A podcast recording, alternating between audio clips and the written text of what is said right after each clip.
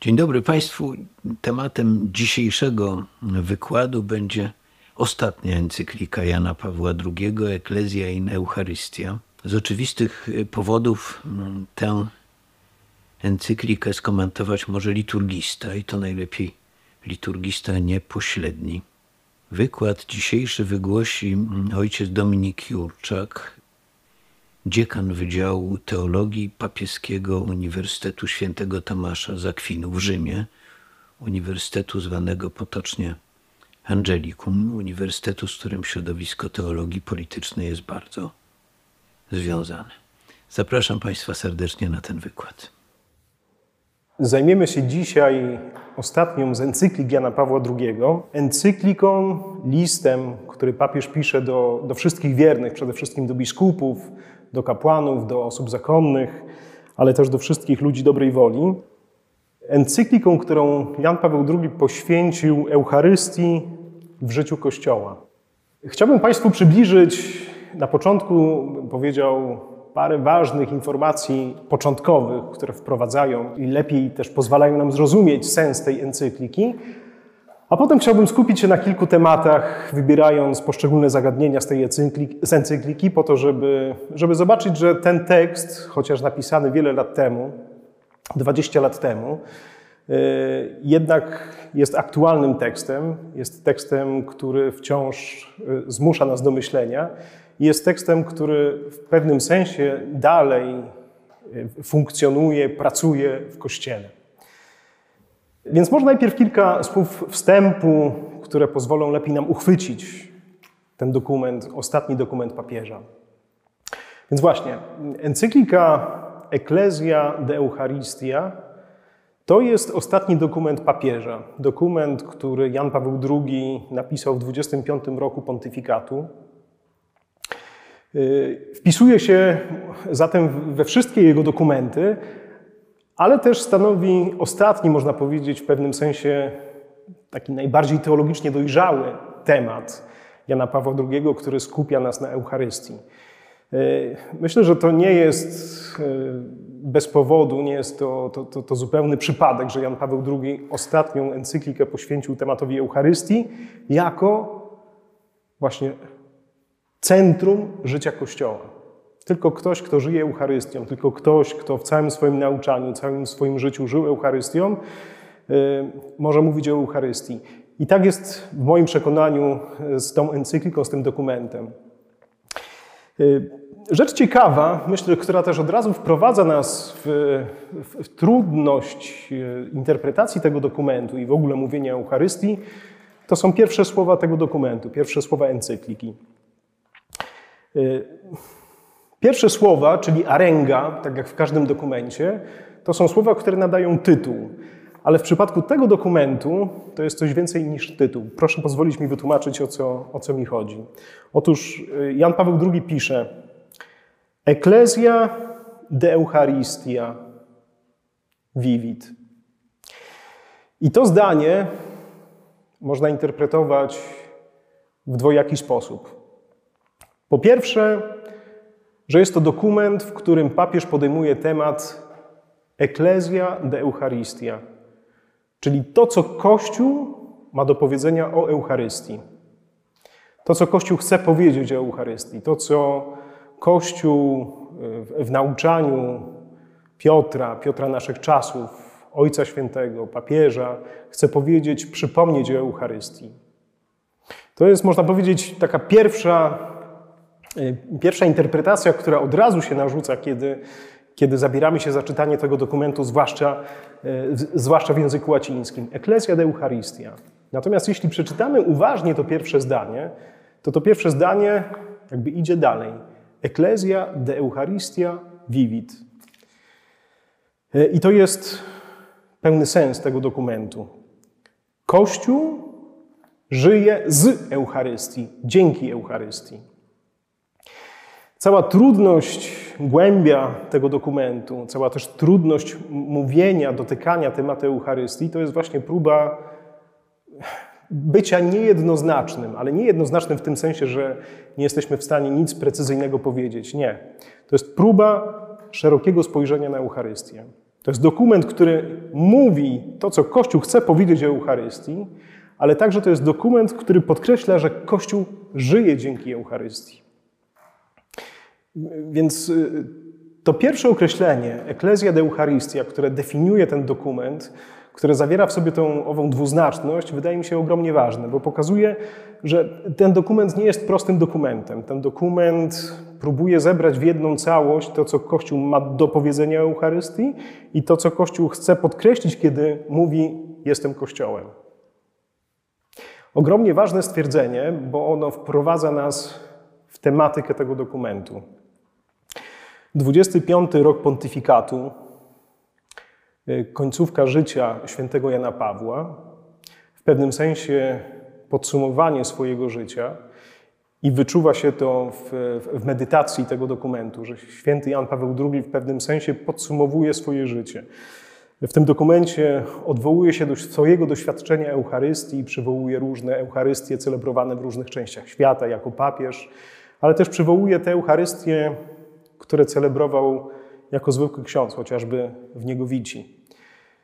Przywołuje różne spotkania, spotkania eucharystyczne, dzieli się swoim doświadczeniem, dokonuje swoistego rodzaju podsumowania. To, co jest jeszcze istotne dla zrozumienia tego dokumentu, to jest fakt, że papież pisze ten dokument dokładnie 40 lat po zatwierdzeniu pierwszego dokumentu Soboru Watykańskiego II, Konstytucji o liturgii Sacrosanctum Concilium, która próbowała pokazać i wskazać na Eucharystię. Dzisiaj jesteśmy właśnie 20 lat dalej, natomiast to, że papież po 40 latach wraca do jednego z głównych tematów Soboru Watykańskiego II, zrozumienia Eucharystii, pod koniec swojego pontyfika, pontyfikatu, wydaje mi się to czymś ogromnie ważnym. Czymś, co też zapłodniło myślenie, zapłodniło celebrację Kościoła w kolejnych latach. Śmierć Jana Pawła w 2005 roku to jest również rok, w którym zwołał on synod dotyczący Eucharystii. Synod, który, który można powiedzieć niejako podjął temat tej encykliki. Albo innymi słowy, encyklika jest początkiem drogi, która prowadzi potem do dyskusji biskupów z całego świata, który, która zostanie potem kontynuowana e, w dyskusjach i w adhortacji Benedykta XVI e, Sacramentum Caritatis w 2007 roku.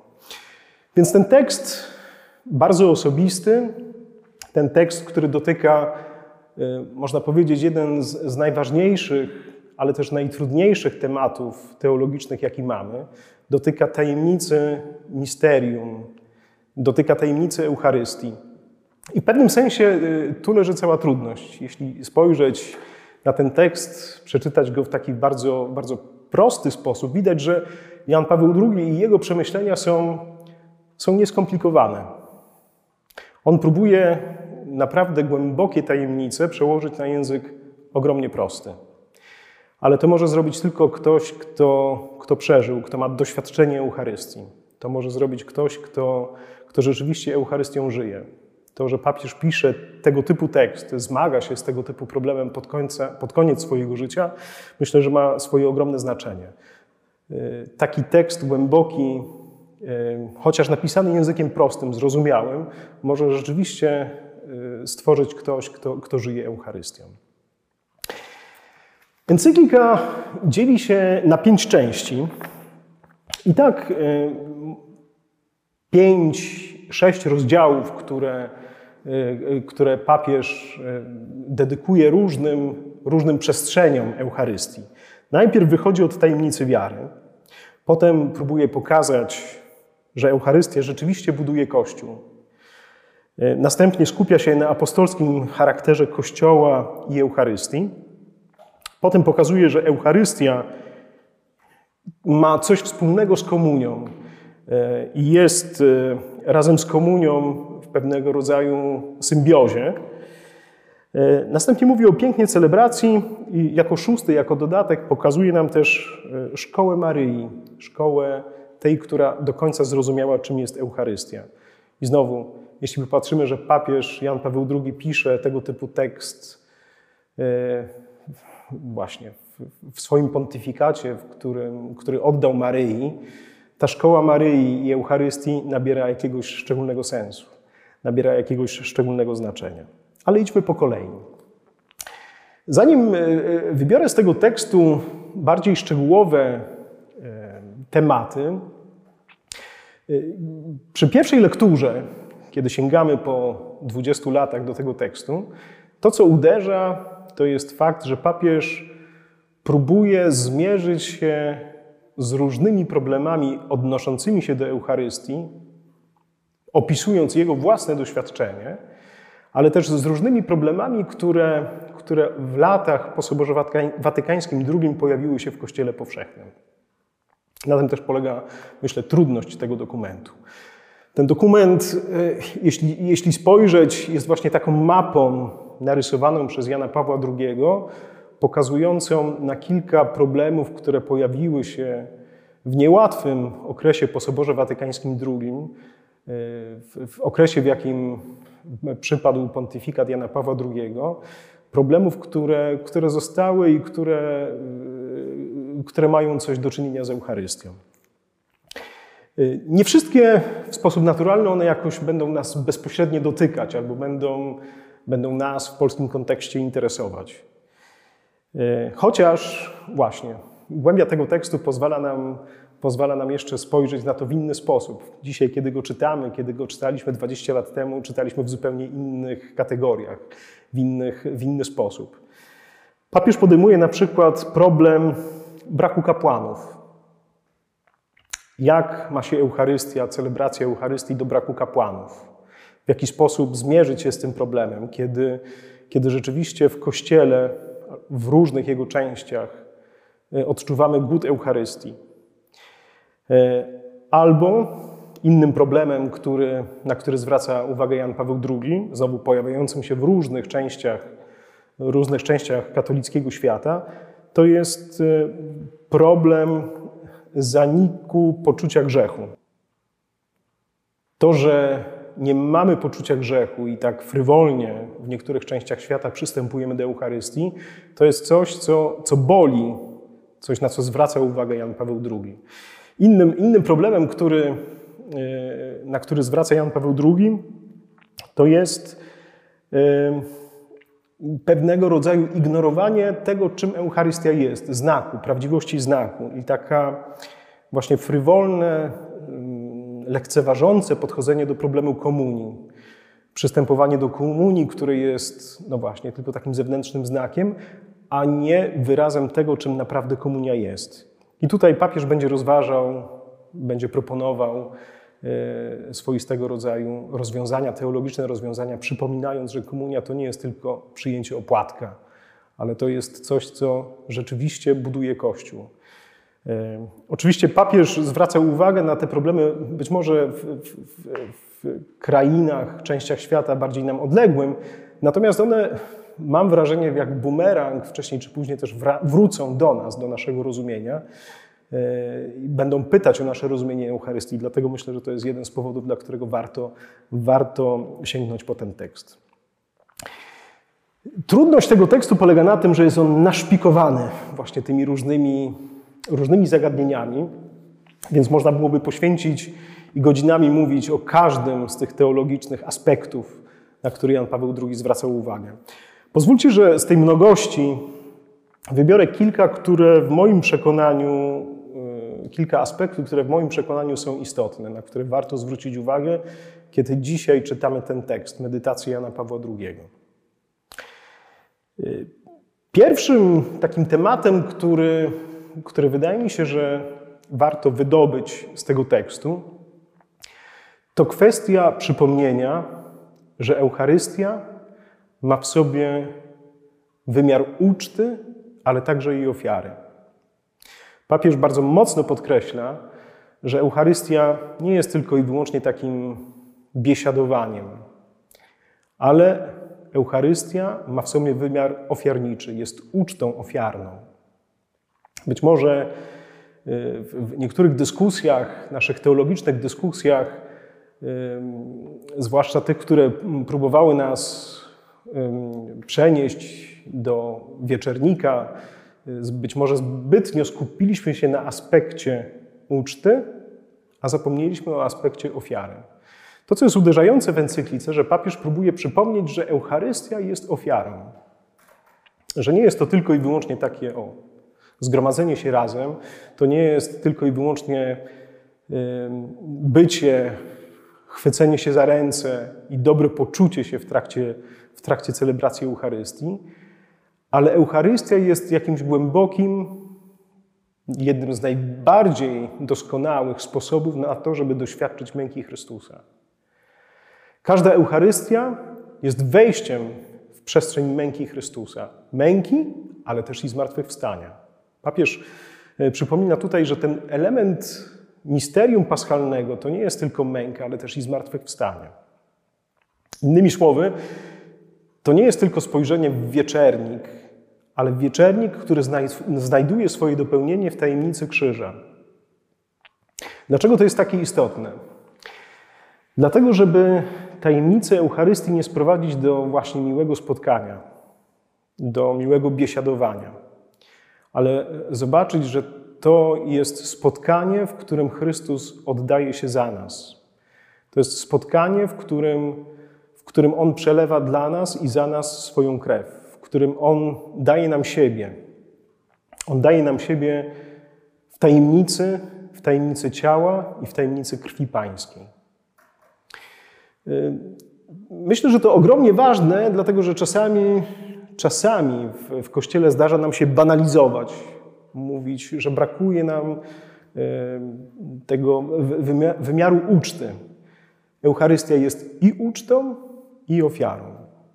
Właśnie trudność, trudność mówienia Eucharystii to jest trudność właśnie trochę poruszania się jak, e, e, jak po powierzchni jak po powierzchni, y, gdzie mamy ciśnienie, właśnie takie ciśnienie, które, które pozwala utrzymać się jakiemuś ciału na powierzchni wody. Te różne aspekty, one są szalenie istotne. Te różne, te różne aspekty w mówieniu o Eucharystii, one pozwalają nam zobaczyć w pełni na tajemnicę Eucharystii.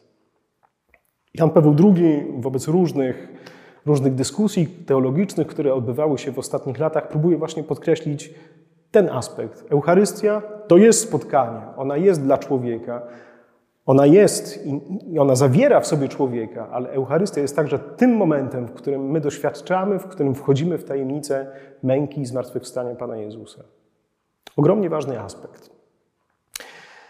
Drugi element, który jakoś uderzył mnie i wydaje mi się godnym, godnym też wydobycia kiedy czytamy, czytamy tą encyklikę, to jest kwestia osoby celebransa i osoby prezbitera, kapłana, biskupa, tego, który celebracji przewodniczy. Papież idzie bardzo mocno w swoich stwierdzeniach.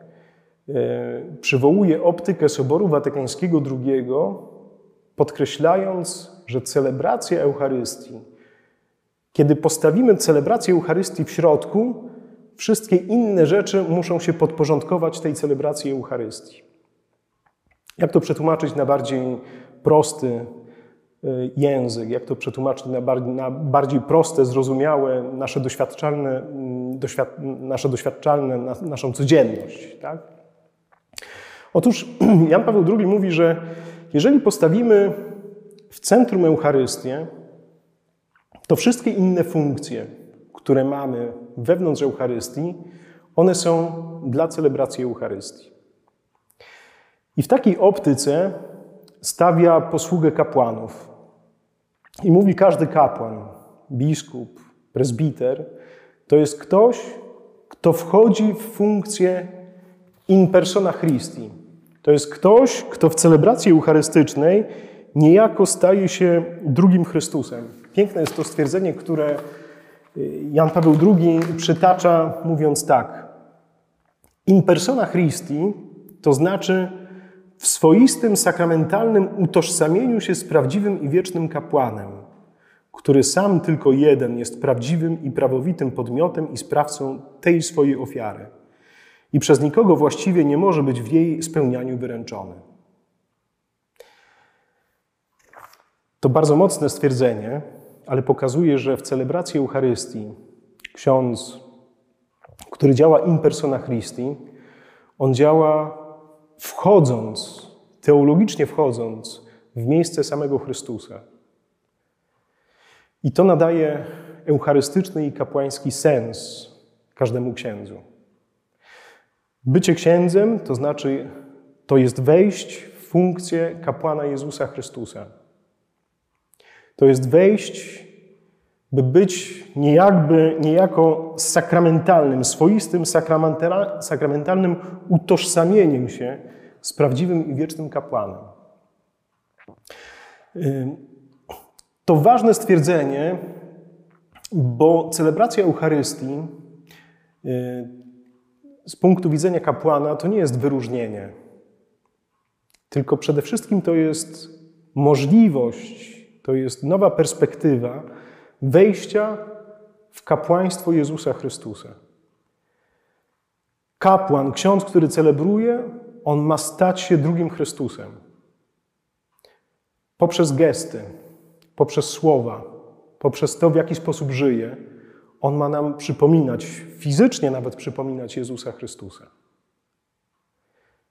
My w Jego przepowiadaniu, my w Jego celebracji, my mamy zobaczyć Jezusa Chrystusa. Myślę, że to, to ogromnie ważne, ważne stwierdzenie, które, tak jak wspomniałem wcześniej, Jan Paweł II też y, y, jak gdyby pozostawia, dokonuje tej analizy, analizy mówiąc o, o braku kapłanów w różnych częściach świata. Mam wrażenie, że z tego tekstu przebija taka nadzieja, która mówi: Nie martwcie się o kapłaństwo, nie martwcie się o brak powołań. Jeżeli będziemy mieli kapłanów zdolnych wejść w funkcję in persona Christi, takich, którzy będą chcieli się zjednoczyć z Chrystusem kapłanem, tacy, którzy będą oddawać mu się w celebracji, tacy, którzy będą go przypominać, tacy, którzy będą go naśladować, nie musicie się martwić. Pan sam się zatroszczy, Pan, Pan wybierze, Pan znajdzie sobie tych, którzy, którzy będą Jego kapłaństwo tutaj na ziemi przedłużać i znajdą się ci, którzy, którzy będą w sposób sakramentalny Jego, Jego obecność na ziemi przedłużać. Jego obecność w Eucharystii. Myślę, że to, to szalenie wysoko postawiona poprzeczka, przypomnienie, e, także ze względu na wszystkich, wszystkich kapłanów. Bycie kapłanem to nie jest tylko i wyłącznie posiadanie pewnej godności.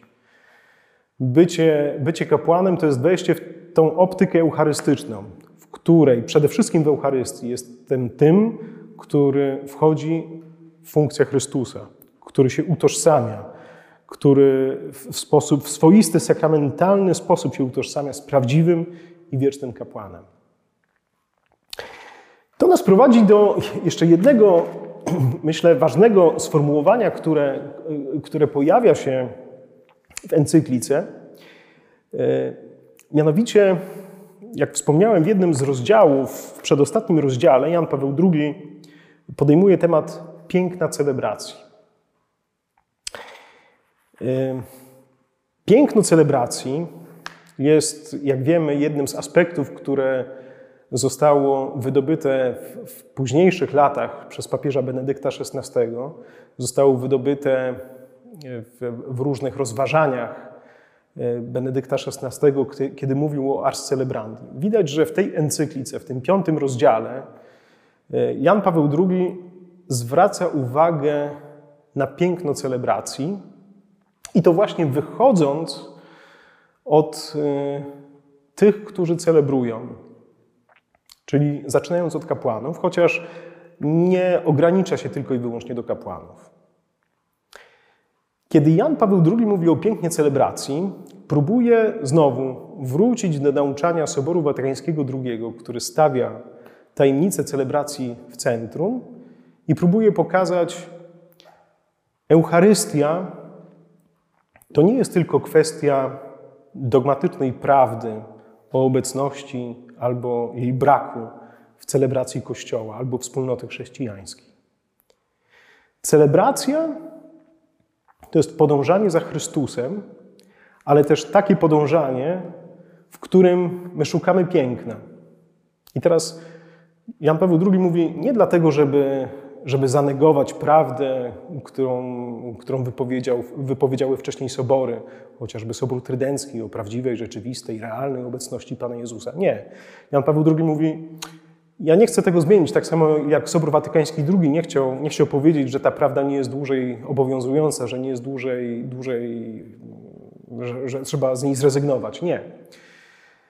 Sobór Watykański II i Jan Paweł II próbują powiedzieć, w naszym myśleniu, w naszym rozważaniu Eucharystii spróbujmy nie zawęzić naszego patrzenia tylko i wyłącznie do tych aspektów. Do aspektu konsekracji i obecności Pana Jezusa. Zobaczcie, że w naszej celebracji eucharystycznej my mamy też inne momenty, takie jak czytanie Pisma Świętego. Mamy inne momenty, właśnie o których mówił Jan Paweł II. To jest kapłana, dzięki którego znakom, które wykonuje w trakcie mszy świętej, możemy odkryć obecność Chrystusa. I te wszystkie aspekty Jan Paweł II próbuje zebrać w, w rozdziale, który mówi o pięknej celebracji. Innymi słowy, kiedy celebrujecie, zwróćcie uwagę nie tylko na dogmatyczną prawdę, chociaż jest ona ważna. I nie mówię, że trzeba ją wyrzucić, ale spróbujcie zwrócić uwagę również na inne zagadnienia, na piękno celebracji, na czytanie Słowa Bożego, na przygotowanie się do, do, do celebracji Eucharystii to w jaki sposób odpowiadamy, to w jaki sposób się angażujemy, to w jaki sposób podążamy, jesteśmy zaangażowani za tym, który de facto tę Eucharystię celebruje, za Chrystusem kapłanem, właśnie w funkcję którego wchodzi każdy, który liturgii przewodniczy. Piękno celebracji polega na tym, że my też szukamy swoistego rodzaju jedności, jedności wewnątrz, wewnątrz naszego doświadczenia, wewnątrz celebracji Kościoła. Piękno celebracji, ars celebrandi. Ars, które, jak podkreślił Jan Paweł II, wspominając o różnych nadużyciach, nadużyciach, które niestety y, zdarzają się w różnych częściach Kościoła, mówi, mówi to i pisze o tym Jan Paweł II z wielkim bólem, ars celebrandi to jest także posłuszeństwo, posłuszeństwo księgom liturgicznym, rubrykom. Nie chodzi o to, żeby znowu wpaść w rubrycyzm, żeby tylko i wyłącznie e, skupić się na, na literze, ale żeby zobaczyć, że te rubryki, tego rodzaju zapisy, one chronią celebrację, one mają być, one mają pomóc w, w dostrzeżeniu piękna celebracji, one mają, one mają nas doprowadzić do piękna celebracji. Ars celebrandi, posłuszeństwo rubrykom, to jest doświadczenie, o którym przypomina nam Jan Paweł II. Więc proszę zobaczyć, ile jest tych różnych elementów, drobnych elementów, ale jakże istotnych elementów, kiedy Jan Paweł II porusza różnego rodzaju, różnego rodzaju tematy związane z Eucharystią. Osobnym elementem, na który Jan Paweł II próbuje zwrócić uwagę, to jest wymiar ekumeniczny liturgii. Wymiar ekumeniczny Eucharystii.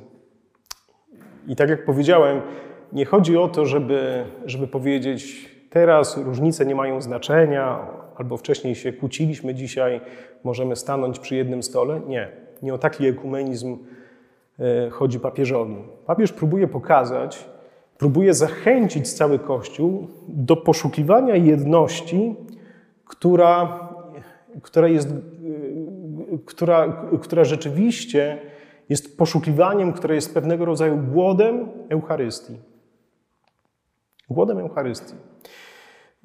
Znowu, wydaje mi się to, to, to szalenie ważnym stwierdzeniem. To nie jest taki głód, który znowu jest ślepy na różnice albo na problemy, które, które są między nami, chrześcijanami. Nie, nie o, taki, nie o taki prosty ekumenizm chodzi, albo płytki, banalny ekumenizm chodzi. Chodzi o taki ekumenizm, który rzeczywiście jest próbą, jest głodem, który, który pozwala nam iść w stronę Eucharystii. Znowu w konkrecie te, można powiedzieć, takie górnolotne stwierdzenia, głód Eucharystii, Jak przetłumaczyć? Myślę, że najlepsze, najlepsze dowody nam daje Jan Paweł II, kiedy w samej encyklice wielokrotnie pokazuje nam na tajemnicę, która jest obecna na zachodzie Kościoła, odwołując się do tajemnicy zapisanych przez ojców w innych kościołach wschodnich. Na przykład, kiedy Jan Paweł II podejmuje temat, temat jedności komunii, odwołuje się do, chociażby do ikony Rublowa, e, ikony Kościoła Wschodniego, pokazując, że w tej jedności w komunii chodzi, no właśnie, chodzi o to, żeby być razem, być przy jednym stole, ale też być i odwoływać się do takiej jedności, jaka istnieje między osobami Trójcy Świętej. To jest ten poziom jedności, który nas uczestniczy. Nie chodzi o to tylko, żeby właśnie przymknąć oko i powiedzieć sobie, no nie ma między nami różnicy. Nie. Chodzi o to głębokie poszukiwanie jedności, które powoduje, że my staniemy kiedyś przy jednym stole. I ten głód Eucharystii, on nas powinien, on nas powinien mobilizować do poszukiwania jedności. On nas powinien w pewnym sensie właśnie gdzieś tam od wewnątrz dopingować do tego, żeby, żeby szukać. To jest, to jest nasz obowiązek. Dzisiaj e, myślę, że po wielu latach jest swoistego rodzaju kryzys w poszukiwaniu ekumenizmu. Być może dlatego, że, że, e, że, że wybraliśmy bardzo często takie proste formy ekumenizmu. Tymczasem ten dialog ekumeniczny, wymiar ekumeniczny, eucharystyczny wymiar ekumeniczny to jest poszukiwanie jedności. To jest głód Eucharystii, głód, który ma nas prowadzić do tego, żeby, żeby stanąć razem przy stole eucharystycznym. W końcu, y, być może ostatni wątek, który chciałbym, chciałbym wyciągnąć w tym moim krótkim omówieniu encykliki Jana Pawła II Eucharystii, to jest wątek, który odnosi się do komunii. Tak jak wspomniałem, y, Jan Paweł II mówi o komunii, mówiąc, że jest to nie tylko przyjęcie, jakieś zewnętrzne przyjęcie sakramentu, ale komunia ma być naszym świadectwem. Dokładnie używa takiego słowa. Ona ma być świadectwem naszego życia. Przyjęcie komunii. Komunia jako część Eucharystii to nie jest tylko taki moment, w którym jesteśmy wszyscy zobligowani, żeby podejść do ołtarza i przyjąć, przyjąć opłatek, chleb konsekrowany. Nie. Komunia to jest coś, do czego prowadzi Eucharystia. Eucharystia nas przemienia, Eucharystia prowadzi do tego, że my stajemy się bardziej boscy. Brzmi to dość dość odważnie, dość absurdalnie można powiedzieć w naszych kategoriach, jak, jak, jak się staje bardziej boski. Tak, komunia nie tyle, nie tyle sprawia, że my inwestujemy w nasz metabolizm, tak? ale sprawia, że my się przemieniamy. Eucharystia rzeczywiście nas przemienia. Eucharystia powoduje, że my stajemy się bardziej podobni do Pana Boga. Ale też Eucharystia powoduje, że my jesteśmy w jedności z innymi.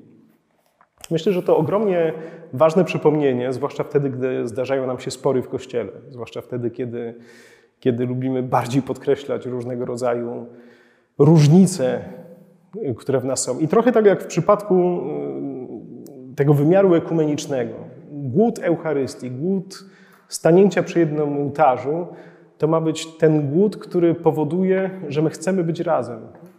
Eucharystia sprawia, że my, że my jesteśmy razem, że my jesteśmy Kościołem. Jan Paweł II tego nie pisze w encyklice, pozwolę sobie, pozwolę dopowiedzieć sobie. Proszę zwrócić uwagę, że w każdej Eucharystii my mamy tak zwane dwie epiklezy. Jedna epikleza, czyli przywoływanie Ducha Świętego, przywoływanie i proszenie Ducha Świętego, by, by nas przemienił, odbywa się nad chlebem i nad winem. My prosimy, żeby ten chleb i to wino stały się ciałem i krwią Pana Jezusa. I rzeczywiście pod wpływem Ducha Świętego, działania Ducha Świętego, to nie jest już tylko i wyłącznie chleb, ale ciało i nie jest to wino, ale też krew Pana Jezusa. Ale w każdej Eucharystii my też modlimy się i przywołujemy Ducha Świętego, prosząc, żebyśmy stali się jednym ciałem. żeby to Chrystus nas przemienił, żeby, żeby, żeby to On i Jego mocą, mocą Ducha Świętego, żebyśmy stali się Kościołem. I to jest prawdziwy sens komunii. Wtedy, kiedy stajemy się, przyjmujemy ciało Pańskie, my też stajemy się bliżsi naszym, braciom i siostrom, z którymi celebrujemy. My stajemy, stajemy się jednym ciałem, stajemy się Kościołem. I o tym jest, jest ta encyklika. Kościół żyje dzięki Eucharystii. My dlatego jesteśmy Kościołem, że możemy celebrować. My dlatego jesteśmy Kościołem, bo celebrujemy. My nie możemy być Kościołem, jeżeli nie będziemy celebrować. To, jest, to są wszystko te prawdy, o których y, przypomina nam Jan Paweł II w tej encyklice. Pozwoliłem sobie wybrać tych kilka dla mnie istotnych tematów. Jestem przekonany, że jeżeli Państwo zajrzą do tego dokumentu, e, choć nie jest to prosty dokument, dlatego że, tak jak mówiłem, podejmuje wiele różnych wątków, ale jestem przekonany, że jeżeli Państwo podejmą ten trud, nie jest to długi dokument, by przeczytać, by zmierzyć się z tym, z tym tekstem, jestem przekonany, że znajdą Państwo także i coś dla siebie, odkryją Państwo różne aspekty, które, na które zwraca uwagę Jan Paweł II, kiedy mówi o Eucharystii. Y, myślę, że fakt, iż Jan Paweł II pisze o Eucharystii u końca swojego życia, człowiek, który, który jest świadomy też swojego powolnego odchodzenia, pisze o rzeczach najważniejszych. I rzeczywiście tą najważniejszą sprawą, tą najważniejszą przestrzenią w życiu Kościoła jest Eucharystia. Jeśli w, takiej perspektywie i z takim zapleczem, w takim kontekście będziemy czytać rozważania Jana Pawła II, naprawdę czyta się je w zupełnie innym, w innym wymiarze, zwłaszcza po 20 latach, kiedy różnego rodzaju dyskusje e, odbywają się w przestrzeni publicznej, w kościele, różnego rodzaju dyskusje różnego rodzaju dyskusji jesteśmy świadkami. Więc bardzo Państwa zachęcam do tego, by, by zmierzyć się z tym tekstem. E, mam wrażenie, że jest to tekst głęboki, ale też tekst, który pomału przedziera się do świadomości Kościoła dzisiaj. E, te tematy, które zadał nam Jan Paweł II w, tej, w tym dokumencie, nawet jeżeli czasami one są tylko i wyłącznie zainicjowane, to są tego typu tematy, które które powodują, że, że, że to słowo, te myśli przez niego zarzucone, one powoli kiełkują i wydają owoc. Wydają owoc, ale też wobec różnych dyskusji, które dzisiaj się odbywają, dają nam jasne światło, czym jest Eucharystia w życiu Kościoła. Bardzo Państwu dziękuję.